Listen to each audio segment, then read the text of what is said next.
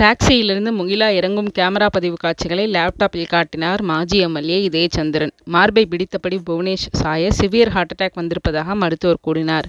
இந்நிலையில் தருணுக்கு மொபைலில் அழைப்பு வரை எடுத்து பேசியவன் முகிலா எப்படி இருக்கிறாள் என விசாரித்தான். முகிலா இன்னமும் மயக்கத்தில் தான் இருக்கான் என்றான் ஜோஷ்.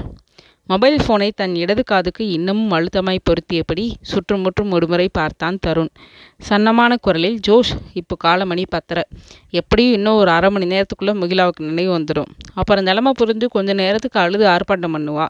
நீ அதை கண்டுக்க வேண்டாம். ரொம்பவும் ஆர்ப்பாட்டம் பண்ணால் பென்ட்ரோ ஜோஷன் ஒரு ஆம்ஃபியூல் போட்டுடு. யோசனை பண்ணிகிட்ருக்க வேண்டாம். சரி. அப்புறம் இக்மால் வந்தானா? வரல. ஏன்? தெரியல. அவனோட அப்பா அபுதாபியிலேருந்து இன்றைக்கி வரப்போகிறதா சொல்லியிருந்தான். ஃபோன் பண்ணி பார்க்கட்டுமா? வேண்டாம், அவன்கிட்ட நான் பேசிக்கிறேன். சரி, நீ எப்போ வர்ற? உடனடியாக முடியாது. இங்கே நிலமை கொஞ்சம் சரியில்லை. புவனேஷ்க்கு ஹார்ட் அட்டாக் வரும்னு கொஞ்சம் கூட நான் எதிர்பார்க்கல. டாக்டர் இனிமேல் என்ன சொல்ல போகிறான்னே தெரில. முகிலா காணாமல் போன விஷயத்தில் அந்த டிரைவர் மகுடபதி எப்படியும் மாட்டிக்குவான்னு நினச்சேன். எப்படியோ தப்பிச்சிட்டான். இங்கே எல்லாமே எதிர்பாராத விதமாக நடந்துகிட்ருக்கு. நாம் அவசரப்படாமல் நிதானமாக காய்களை நகர்த்த வேண்டிய நேரம் இது. மறுமுனையில் ஜோஷ் சிரித்தபடியே, என்ன தருண், உன் குரல்ல ஒரு பயம் தெரியுது. நீ எதுக்கும் பயப்பட மாட்டியே. இது பயம் இல்லை, ஒரு முன்னெச்சரிக்கை. சரி, அப்புறமா பேசுகிறேன். நர்ஸ் என் பேரை சொல்லி கூப்பிட்டுட்ருக்கா. நான் என்னென்னு போய் பார்க்குறேன். மொபைல் ஃபோனை அணைத்து சட்டை பாக்கெட்டில் போட்டபடி வேகமான நடையில் அந்த நர்ஸை நெருங்கினான் தருண். புவனேஷோட அட்டெண்டர் தானே நீங்கள்? கேட்டால் நர்ஸ். ஆமாம் சிஸ்டர். கையில் இருந்த ப்ரிஸ்கிரிப்ஷனை நீட்டி, இந்தாங்க, பேஷண்ட்டுக்கு உடனடியாக எல்எஸ்டி இன்ஜெக்ஷன் போடணும். ஹாஸ்பிட்டலோட கீழ்ப்பகுதியில் ஃபார்மசி இருக்குது, போய் வாங்கிட்டு வந்துடுங்க. தாமதம் பண்ணிடாதீங்க. அடுத்த அரை மணி நேரத்துக்குள்ளே அதை பேஷண்ட்டுக்கு போடணும். இதோ 10 நிமிஷத்துக்குள்ளே வாங்கிட்டு வந்துடுறேன் சிஸ்டர் என்று தருண் ப்ரிஸ்கிரிப்ஷனை வாங்கி நடந்தான். பக்கவாட்டு படிகளில் இறங்கி ஃபார்மசியை நோக்கி ஓட்டமும் நடையுமாய் போனான்.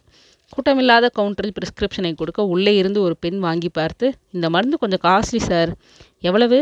7,000 ரூபாய். நோ ப்ராப்ளம், கொடுங்க. பணமா காடா சார்? கார்டு.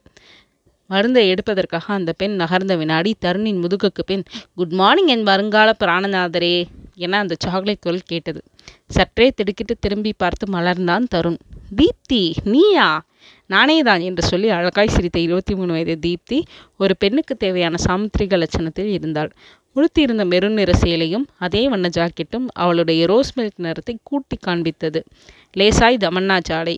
தன் வலது கையின் நாள்காட்டி விரலால் அவன் விழாவில் குத்தியபடி, தருண், இங்கே என்ன பண்ணிகிட்ருக்க? யாருக்கு மருந்து என்றாள். என் நண்பன் புவனேஷுக்கு. என்னாச்சு? Heart attack. தீப்தி முகம் மெதுவாய் மாறியது. இன்றைக்கி தானே அவருக்கு கல்யாணம் சொன்ன? சிரமமாக எச்சில் விழுங்கினான் தருண்.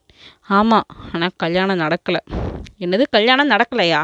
என்ன காரணம்? முகிலாவை காணோம். நிதானம் இழந்தவனாய் அவன் தோள்பட்டை இறுக்கி பிடித்தாள் தீப்தி. என்னது காணோமா? புரியும்படியாக சொல்லு. ஒரு நிமிஷம் செலவழித்து நடந்த சம்பவங்களை சுருக்கமான வார்த்தைகளால் சொல்லி முடித்தான் தருண். உடைந்து போன பார்வையோடு அவனை ஏறிட்டாள் தீப்தி. முகிலா சொன்ன நேரத்துக்கு அந்த விநாயகர் கோயிலுக்கு வராமல் பூ மார்க்கெட் கார்னரில் ஏன் டாக்ஸியிலேருந்து இறங்கி போகணும்? அதான் தெரியல. சரி, அவளோட மொபைல் ஃபோன் இருக்கிற இடத்து சைபர் கிரைம் பிரான்ச் கண்டுபிடிச்சாங்களா? இன்னும் இல்லை, மானிட்டரிங் போயிட்டுருக்கு. போலீஸ் என்ன சொல்கிறாங்க? இன்றைக்கி சாயந்தரத்துக்குள்ளே எப்படியும் கண்டுபிடிச்சிடலான்னு இன்ஸ்பெக்டர் முத்துக்குமரன் நம்பிக்கை தர்ற மாதிரி சொல்கிறார். தீப்தி மேற்கொண்டு பேசும் முன் பிளாஸ்டிக்காலான ஒரு சிறிய சைஸ் மெடிசன் கிட்ட எடுத்து வந்து தருணுக்கு முன் வைத்து பில்லை நீட்டினால் ஃபார்மசி பெண். உங்கள் கார்டை கொடுங்க சார். தருண் தன் டெபிட் கார்டை எடுத்து நீட்ட அவள் ஸ்வைப்பிங் மிஷினில் செருகியபடி, பேஷண்ட்டுக்கு என்ன வயசு என கேட்டாள். 28. அப்போ பிரச்சனை இல்லை, 24 மணி நேரத்தில் சரியாயிடும்.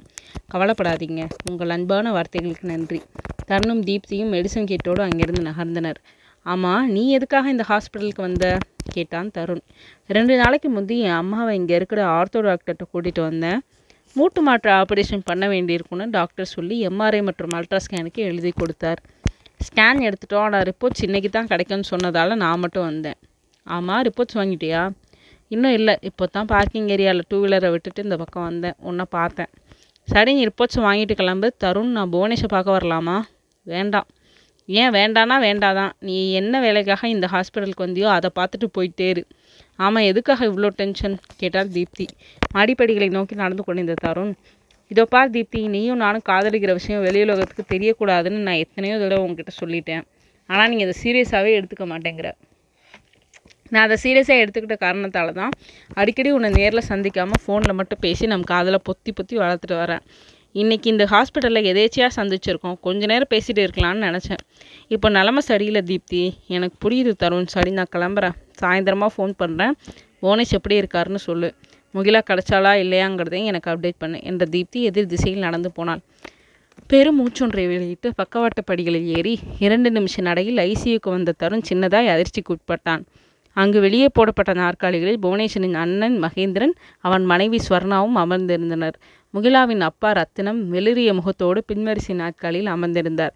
இவர்கள் 3 பேருக்கு முன் கால்மேல் கால் போட்டபடி உட்கார்ந்திருந்தார் இன்ஸ்பெக்டர் முத்துக்குமரன். தரனை பார்த்ததும், என்ன தருண், மருந்து வாங்க போனீங்களா? ஆமாம் சார், ஐசியூவில் நர்ஸ் காத்துட்ருக்காங்க, போய் கொடுத்துட்டு வாங்க. தருண் வேகமாய் ஐசியூ கதவடுகே காத்திருந்த நர்ஸிடம் மருந்தை கொடுத்துவிட்டு இன்ஸ்பெக்டரிடம் வந்தான். அவர் கை காட்டி உட்காருங்க என்றார். பக்கத்து நாற்காலியில் உட்கார்ந்தான் தருண். புவனேஷின் அண்ணனை ஏறிட்டபடி கிண்டலான குரலில், புவனேஷுக்கு நீங்கள் செய்ய வேண்டிய வேலையெல்லாம் அவரோட நண்பன்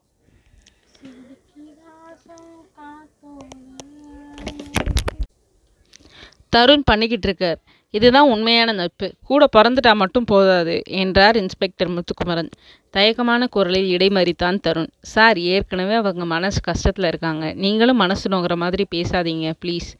மன கஷ்டமாவது ஒன்றாவது. கடந்த 1 மணி நேரமாக 3 பேரையும் ஸ்டேஷனில் விசாரித்து பார்த்துட்டேன். ஒரு கேள்விக்கும் சரியான பதில் வரல. கடப்பாறையை விழுங்கிட்ட மாதிரி 3 பேரும் முழிக்கிறாங்க. எல்லாரையும் தூக்கி உள்ளே வைக்கணும், அப்போ தான் உண்மை வெளியே வரும்.